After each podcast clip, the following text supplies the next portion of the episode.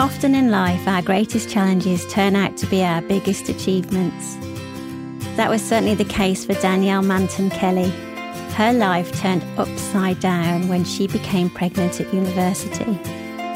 With the support of her housemates who helped her care for her baby, Danielle completed her degree, and she said that having a child so young gave her resilience.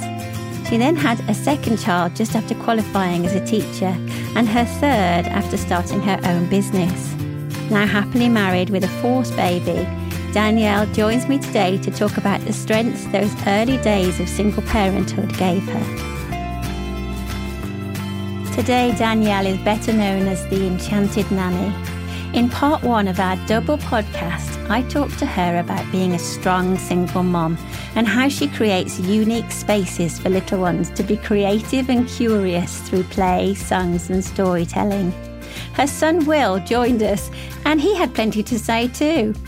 You can read more about Danielle on the Birmingham Live website and on the Brummie Mummies Facebook page. Follow her on Instagram and TikTok, just search Enchanted Nanny. Listen out for our second episode with Danielle, where she shares her tips on successful weaning.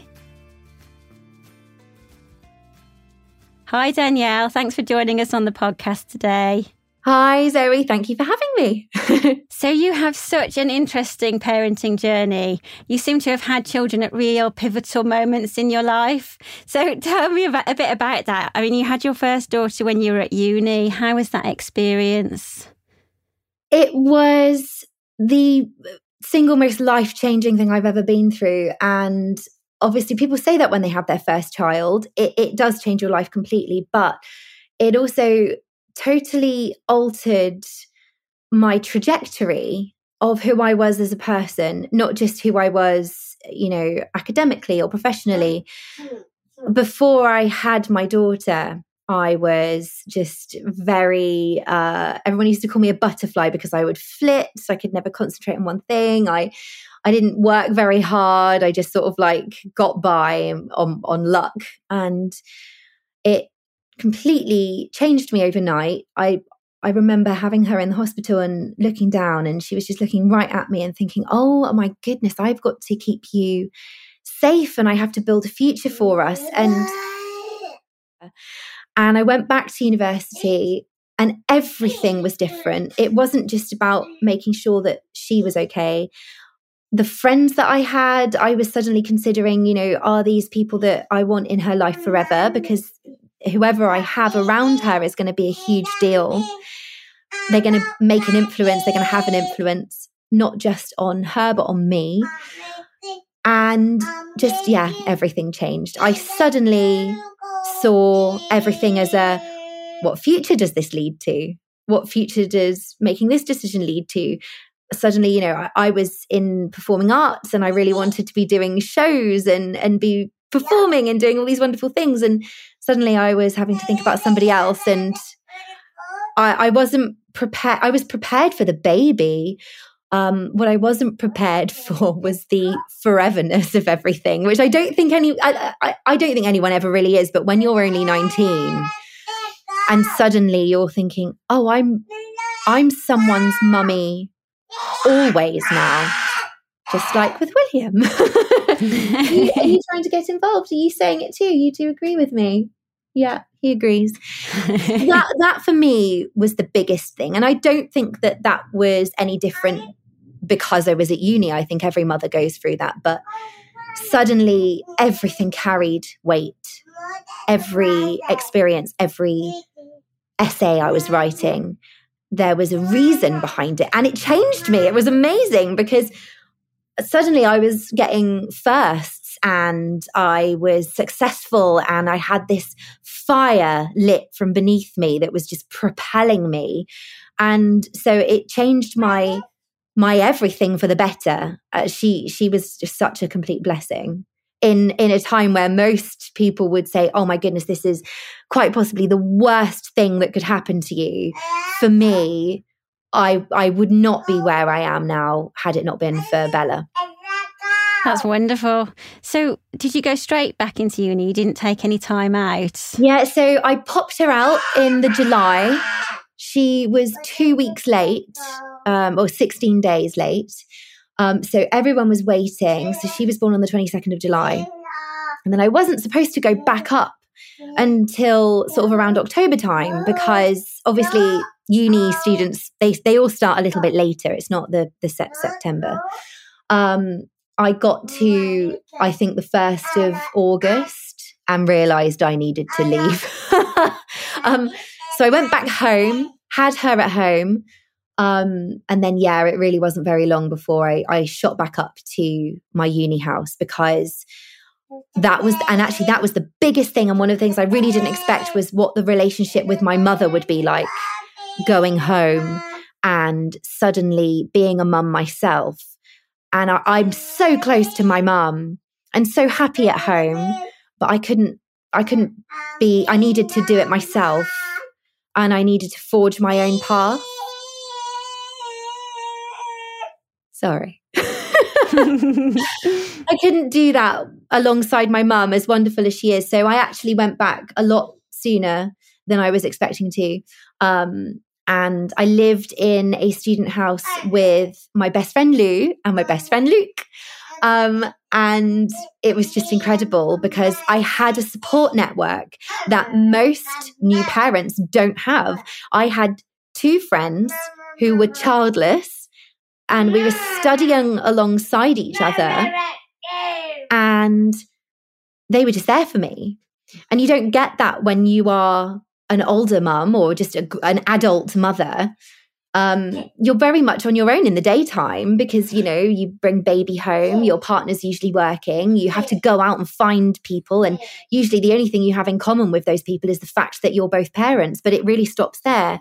Whereas i was in a house with two people that had chosen to stay with me with my baby and it was amazing. Best year of my life. And i really mean that. It was the hardest um, because i was a new parent but I was a new parent alongside my friends and they had energy and they wanted to be chatting and and they were you know happy to take her if I needed a bath and it was just wonderful um so yeah that was that was what that year was like. Just that's fantastic. Spectacular. Um, yes. Um, i i lived with so i live with someone who's um he's really really big on tiktok. He's quite famous now. And it's really funny because we we look back and like he's he saw me give birth and he was you know there throughout all of this stuff. The most just extra flamboyant salt of the earth lovely lovely person and i would come home and he'd make me an apple martini and he'd have like run a bath and just absolutely lovely the the closest thing i've ever had to a brother and just yeah we had a very mature student house but we at the same time had so much fun. And again, I think she very much made those two as well because we all grew up that summer. And yeah, it was just, it was brilliant. The, just the best of days. So you qualified as a teacher and yes. then you became pregnant with your second child. Yeah. So you were just starting work then, were you? Yeah. So I, well, I had Bella obviously at uni.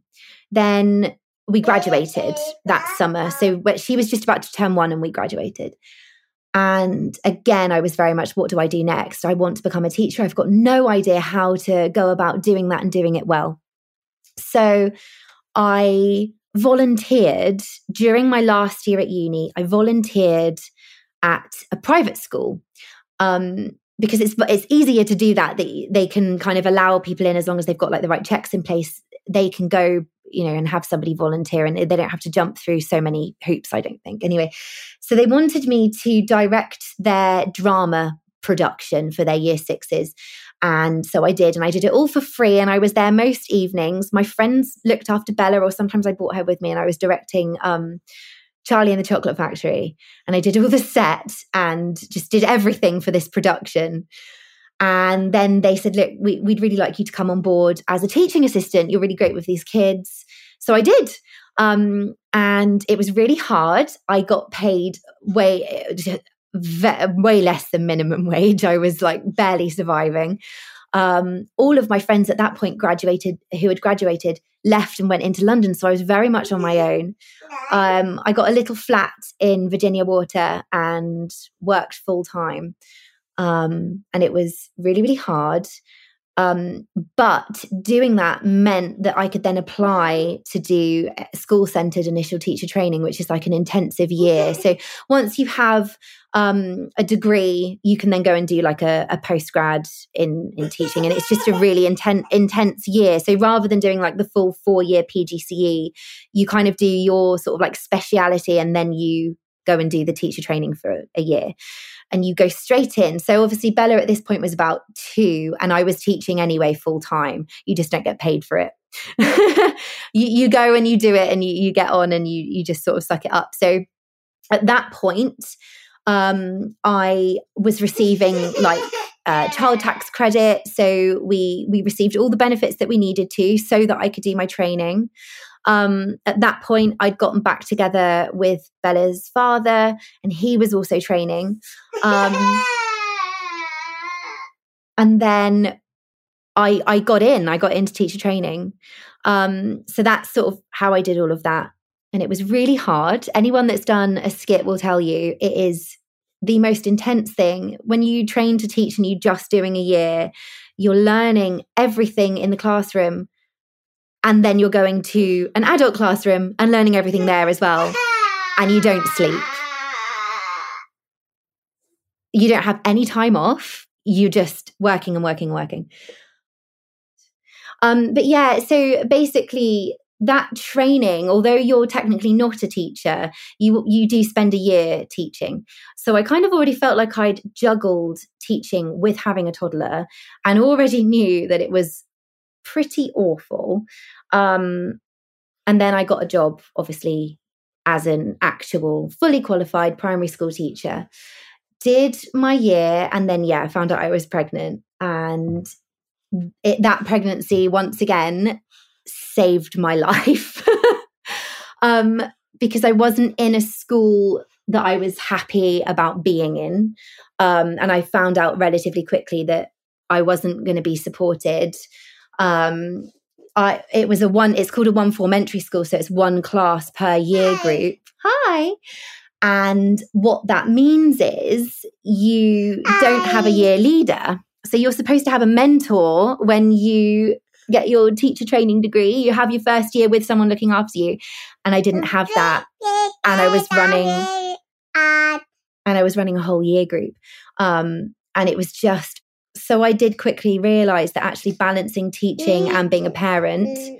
wasn't for me. Mm. Um, I was also in a school where I didn't feel like the values that I had in place when I trained to teach were ever going to be respected or va- you know and I don't know whether that would have been the case if I had moved but I fell pregnant so I sort of thought actually do you know what this is this is just what I'll do um so I had her and came home and very much knew that I wasn't going to go back to that school. I did think that I would go back to teaching, but actually, the more I considered how much of an all or nothing job it is, and how much of an all or nothing nothing job parenting is, I realized I didn't want to have to choose, and I, I couldn't make that decision. And um, to stay on and have to try and balance and do both things badly because that's what I would have been doing. I wouldn't have been teaching in the way that I was used to, and I wouldn't have been being a mum in the way that I was used to. So I, I stopped. Um, and then I became a childminder for a year. And again, I, I loved it, but I I wasn't fulfilled in that I missed people. so I was with children all day long, but it was never having any adult interaction. And when the parents would pick up their babies, they would really want that interaction with me. And at that point, I was burnt out, but actually, I did love giving the advice that they were asking for and supporting them. So, once again, I was giving 110% of myself and burning out because I, I was doing a job that I was meant for, but it meant that my family was suffering. Mm. People were coming into my house and I, I didn't have that boundary. So again, I was like left in that sort of pattern of I, I, I feel like I'm supposed to be doing this. I feel like I'm on the right path of helping parents and looking after children, but it's still not right. And then I fell pregnant again. um, these are planned babies, by the way. It's you know we, we do know what birth control is, um, but you know we we I think in any time of um, feeling a little bit lost, strangely, that's when my husband and I are like we build more and more on our relationship because I think you know we're really very good at communicating. So at that instance, when I was sort of like, blah, blah, he's always like, "Well, I'll just have a baby," um, which you know, four later, we should probably stop. Um, so yeah, so basically, that led me to childminding. That then led me to having my third daughter. And that's when we then created Wedding Crashers. So I left childminding and decided that I still wanted to create the perfect career for myself. I knew I wanted to work with children. I love working with parents and I also love weddings. Um, and I had my own wedding around that time and realized how difficult that it was to balance the children and the wedding itself and, and being able to actually enjoy it. And so suddenly I realized, okay, that's that's what I'll do. So I'm very, very much, I really listen to myself. And when I have an idea and the idea seems needed, is something that I need, and it seems fun and it feels like it's going to fill every cup, then I just go for it. Because I'm very much like, well, if you don't try, you don't know. Um, so we created the Wedding Crashers, which is a luxury um, bespoke wedding childcare company. So, nannies at weddings, playrooms, play tents, you name it, we did it. And it was really, really, really successful. However, it's a very mobile business and I got quite poorly. Um, so I developed an autoimmune disease called rheumatoid arthritis. And once lockdown hit, I realized actually it wasn't what I wanted to do anymore. So, as quick as I am to say, this looks like fun, let's go for it, I'm also very quick to listen to my mental health, my body, my family, and what all of those things need. So, I quickly decided actually, this is really successful, but it's not for me. So, I sold it. I found another brilliant mum who I'd actually done my teacher training with um, and she really needed an out as well because she was burnt out. Yeah, I know. And she bought it and has done absolutely incredibly with it. So it's building that sort of has also given her this other wonderful thing. Um, and now she's doing a lot of work to support mums in business as well. She's really super happy. And then that kind of led me on to my next business. Um, so yeah, and, and that kind of came about very much through lockdown. And again, it's very much been a case of seeing what people need and then filling that gap. So tell me about your business now. So, um, how long a story do you want? Basically, during lockdown, obviously all the weddings got cancelled, and I suddenly realised I needed to do something. I, I'm not really one to sit around. I could have done, I could have sort of done a whole number of much more relaxing things, but instead I was like, no, I'm gonna, I'm gonna do something for families. So I, I had started doing story times in person in a little toy shop in a place called Poundbury, and they were always sold out. Um, so I was like, well, I'll just, I'll just do that for those parents. I'll create the story times and we'll just do lots of lovely things and we'll do them online. So, one story time a day quickly became two or three. And I would go live on Facebook, Instagram, and I'd have a few different screens filming so that it, you know, everybody could access it. Um, and then I would do lots of songs and lots of stories. And then I asked some of the parents if they wanted me to extend that a little bit once we realized that that two week lockdown was actually going to go on for quite a lot longer. So I ended up running phonics sessions live on Facebook and Instagram. And that then became me teaching maths. I was teaching science, cooking, continuing on with the stories and song times then running sort of parent support classes, teaching parents about how to teach phonics. Um, and it just became this big kind of platform for keeping the children learning along the course that they needed. So, say, for instance, if they'd just gone into reception and then they were going to be going back to year one, and obviously, they, what else were they going to be doing? Because actually, most schools didn't have a huge provision in place for nursery children and, and children in year R. So it became incredibly popular. And then I started to do um, some Zoom birthday parties and Zoom tutoring or just entertaining the children so I was doing it on my platform, then doing that privately on Zoom. And it just meant that parents could have a half an hour here and there to sit down and have a breather, also answer any emails, get any work done. Um, and that got, yeah, it just got picked up and it was really, really popular. So then once we came out of lockdown, I wanted to be able to do all of those things, but do them in person because I'd just been performing to a screen for, you know, a year, two years. Um, so then I ended up doing lots and lots of live events in various different venues, created Enchanted Nanny as a, a kind of a space where parents can ask questions, learn, meet other mums, come to all of the different events. And then I built the Enchanted Village, which was a physical space where I could be there every day to do that. Children could play with toys, parents could learn about all the different things they wanted to learn about. We built a community of dads, a community of grandparents. And so everything that I sort of did as a result of creating Enchanted Nanny and then the Enchanted Village was all just constantly about uh, sort of helping children to progress, but also pulling communities together and creating that village that everybody talks about, but that doesn't exist. Um, and that's sort of where I am now, is just continuing on with that village, continuing on with Enchanted Nanny, making sure that it's something that is about spreading information, helping parents to feel confident and informed and supported while also entertaining the little ones. So it's a big kind of melting pot of different stuff. And that's why it's called Enchanted Nanny because I was always really inspired by Mary Poppins. And everyone always thinks that she just got there to, you know, look after the children and have fun adventures. But actually, when she leaves, it's the parents that are in a better mental state and that's why she goes and i could never figure that out as a child but the more i watch it the more i think okay she always leaves when she's not needed anymore. And actually she was only ever there to put the parents and the families into a spot where they were once again comfortable confident and close and that's really all i've ever wanted to do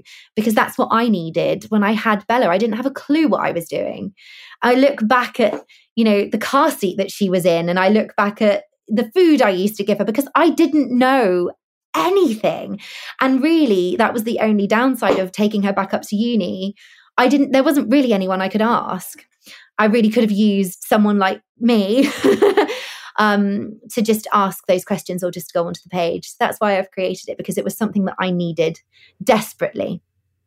And it sounds as though you've brought together everything that you've done over the years with your performing arts and your teaching and the children and everything. I mean, you've achieved so much. I mean, just getting getting your degree with a little one is just a phenomenal achievement and then to go on and do so much it's really inspiring thank you it's it i think the thing is when you when you're on the journey, you really only are ever paying attention to the stops along the way. And it's really only ever when you look back. And and actually I, I hadn't told like that full story for a good you know year two years. So actually you know when you're telling it and you're thinking goodness this is mm-hmm. actually going on for ages and i'm feeling really bad about it because i feel like i you know i'm i'm not very interesting. But uh, but then when you're sort of like no actually it's long because lots of things have happened and there's been lots of growth and lots of development. And actually yeah it's it's nice to say it out loud. Yes definitely. So how old are your children now so I have a nearly 14 year old, a nearly 10 year old, a six year old, and a two year old. And how has being a young mom impacted on your parenting journey and perhaps your relationship with your children? In so many ways. And it's really funny actually because obviously when I when I had William, I'm not classed as a young mum anymore. I'm just a mum. that that's really weird because and actually it, it sort of made me consider how much of what I felt like was judgment was actually in my own head. Because I it's sort of taken you know a couple of years of going and doing the school run as just a you know relatively average aged mum and sort of feeling exactly the same. And actually that judgment that I felt I think was only only ever coming from myself not from the people around me. I don't know Hi. I don't know if that makes sense. Um, because yes, actually, definitely. I felt like it, it, was a far bigger deal than it actually was. Um, and I, you know, so I think we do do that as moms anyway, don't we? We we kind of uh, and actually, as an older mum, I now sort of realise that actually no one cares because we're all too busy doubting our own selves or running around after our children or thinking about what we need to buy for dinner we we don't notice anyone else you know and if we do it's really only ever because we've noticed something good about them that we then want to factor into our own lives unless somebody's doing something really ridiculously bizarre we just don't notice. Um, it was i think the one thing that no one prepared me for and i think that young mums get missed off the list when it comes to talking about things like this. When I did start working in the school, so when Bella was, um, so it was between the ages of one and two, I remember my second week of work when, you know, the buzz had gone and I wasn't, you know, excited to be there anymore. And I just suddenly had this realization of what that balance meant. And how that meant that actually I was missing out on so many hours in her life. And I just remember getting to school one day and I, I had to just go and cry. And luckily, I used to go in ridiculously early because I was, again, as a young mum, super eager to please because I didn't want to lose my job. I was supporting her on my own. I was terrified of not doing well and then, you know, getting rid of me. And I, I had a plan and I needed that plan to work. Um, and yeah, so no one sort of warned me of how much I might regret that, um, but also how how much that would hurt in the moment. So we have a series of questions we ask all of our guests. So I'm going to ask them of you now. Okay. Uh, what are two things you would tell your 18 year old self if you had the chance? Drink so much water. uh, but mine are all health related. Um, uh, yeah, definitely. Just gosh, focus on your health now while you can. Get life insurance immediately while you have no worries. Look, I, I, I literally that is the biggest thing because you don't have any ailments. You're not going to have to pay a fortune. Get medical cover, get life insurance, get it all because you're sorted then. I was lucky. I did get it when I was 22. So I've, I managed it. I wouldn't manage it now. I have an autoimmune disease. It, I wouldn't get insured. That's it. So that's the big one, but that's kind of a dull one. So the, what I would say is, is to always remember that they aren't looking at you like people can't list on their hand five embarrassing things about someone else because they they're not interested. People are all just looking inward. They're worried about how they look or what they're doing or what their child is doing or what you know. So actually as an 18 as an 18 year old it would take so, so much of that worry away if i knew that no one no one really gave a what's it. And i would have lived more freely and i would have done the things that might be embarrassing because no one's looking. It doesn't matter. um, yeah, so that hydration and life insurance. That's very good tips. Yes, definitely. and what are three things you love to do every day that gives you maybe a great start, end, a routine to the day? I, oh, just making my bed really nicely so I know I can get back into it. That's a big one.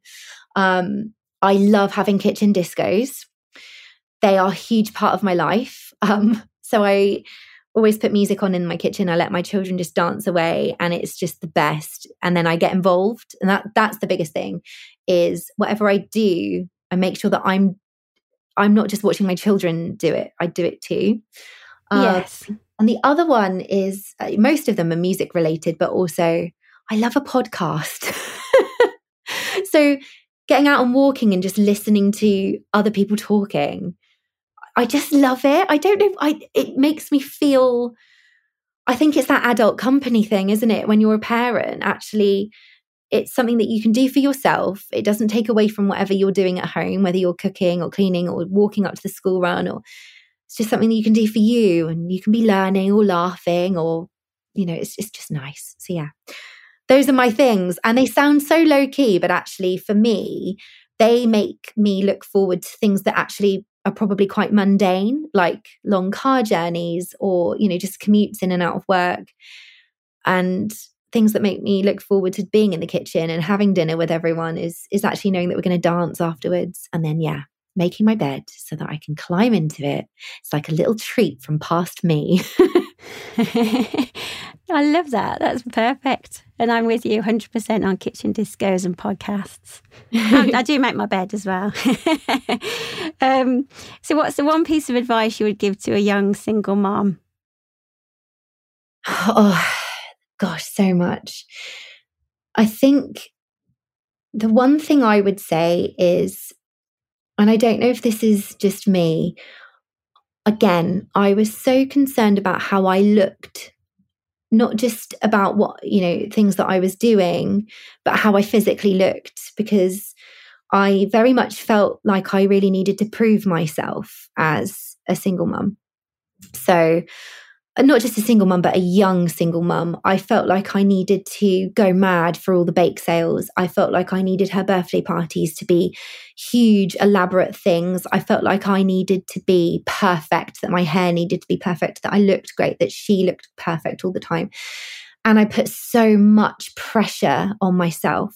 Bearing in mind, I was also studying a degree and then I was studying to be a teacher. So I was trying to do the work of a stay at home mum who was years older than me with ye- years more experience in motherhood, relationships, running a house, running finances, whilst also learning to be a teacher whilst also trying to have a relationship with her dad. And I just put such a lot of unnecessary pressure on myself because I felt like I was being watched by everyone around me. Whereas actually, what I should have realized is the only person whose watchful eye I needed to be concerned with was my daughter's. And that's it. And actually, the yes. memories that she has, her best memories, aren't about the the wheres that we went or the who's that we were with. It, it, it was just, it was all about me. She remembers so much of it, but she doesn't remember the things that I thought were critical, you know, p- ridiculous party bags or you know what she was wearing that day. What she remembers is these little mo- like micro moments where it was just me and her or we had a conversation or we were singing something or something really funny happened. None of the things that she remembers from those times are about perfection or how much money we had. They were just about our togetherness. So if i could go back oh i'd love to go back and do it again and, and care less. Because actually I didn't need to prove anything to anyone other than her and me I could have done that with a lot less worry. oh, it's been so wonderful to talk to you, Danielle. And Thank you've you. definitely done an amazing job. I think your story is really powerful and inspirational for people. So thank, thank you so much for coming on the podcast. Oh, that's really, really kind. And I, am really honoured to, to be doing this. So thank you. Uh, really, really genuinely thank you for having me. It's, it's really lovely to talk to you. You can read more about Danielle on the Birmingham Live website and on the Brummie Mummies Facebook page. Follow Danielle on Instagram. Just search Enchanted Nanny. Brummie Mummies is a laudable production which you can download or stream on all major podcasting platforms, including Spotify and Apple. Please share this episode with anyone who may find it useful. Follow Brummie Mummies on social media and sign up for our free newsletter. See you next time.